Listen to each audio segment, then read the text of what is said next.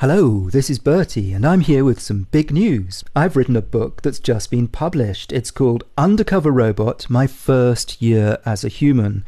And when I say I've written it, what I really mean is that I co wrote it with my old friend. Well, he's not that old, but his name is David Edmonds.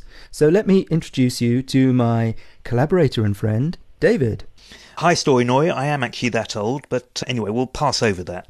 David, perhaps you can tell the audience a little bit about Undercover Robot.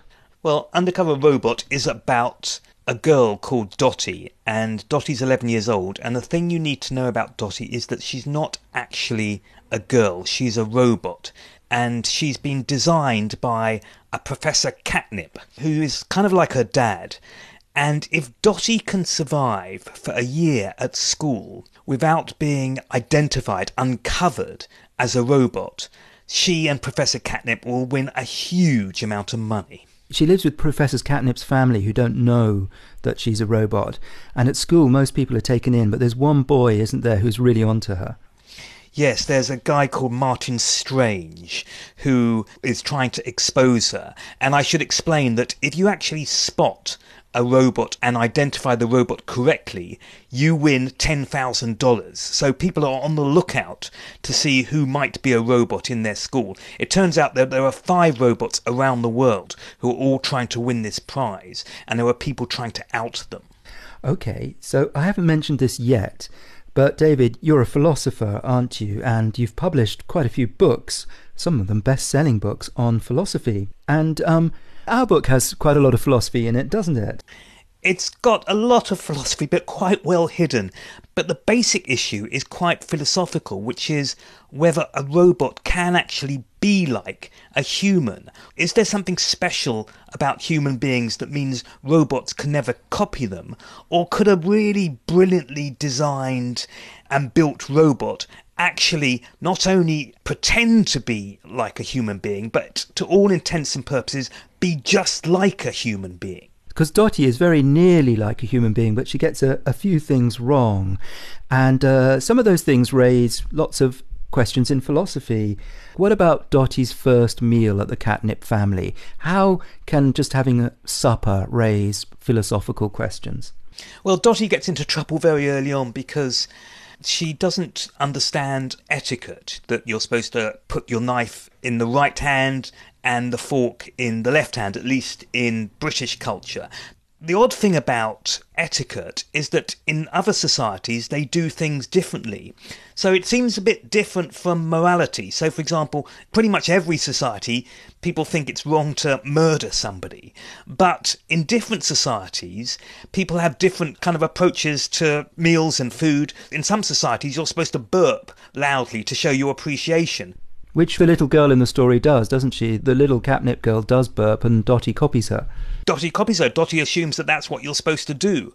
Dotty can't quite work out which rules are supposed to be universal, which rules are supposed to apply to the whole world, and which rules are supposed to apply just to maybe British society or maybe just to the Catnip household where she lives.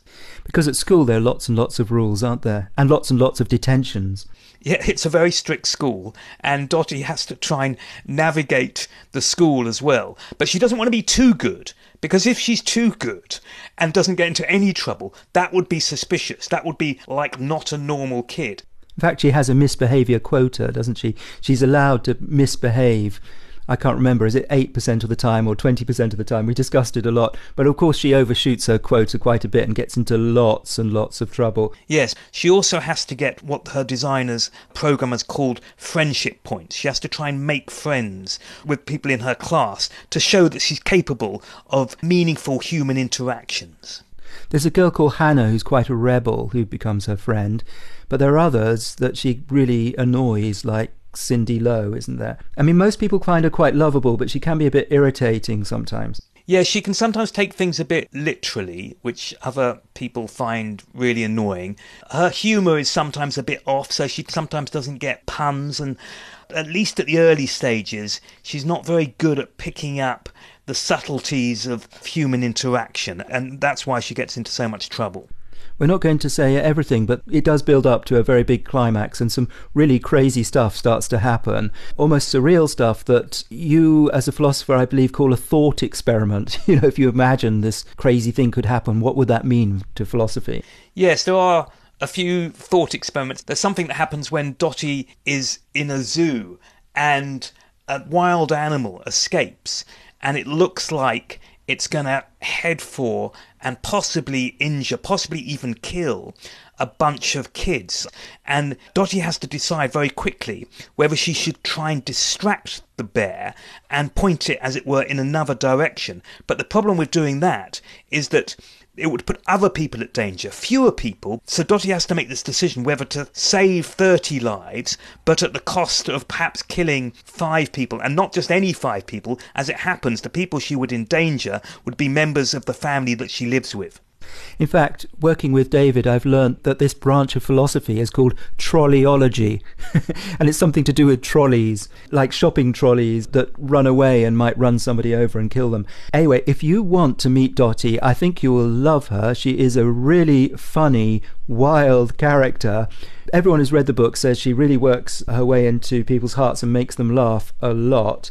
So do look out for Dotty. It's published in the UK by Walker Books. It's called Undercover Robot My First Year as a Human. And we hope that around the world you'll be able to get it on Kindle and the audio as well, which is read by Emma Wilson. For now, from me, Bertie, and from my friend David, goodbye. goodbye.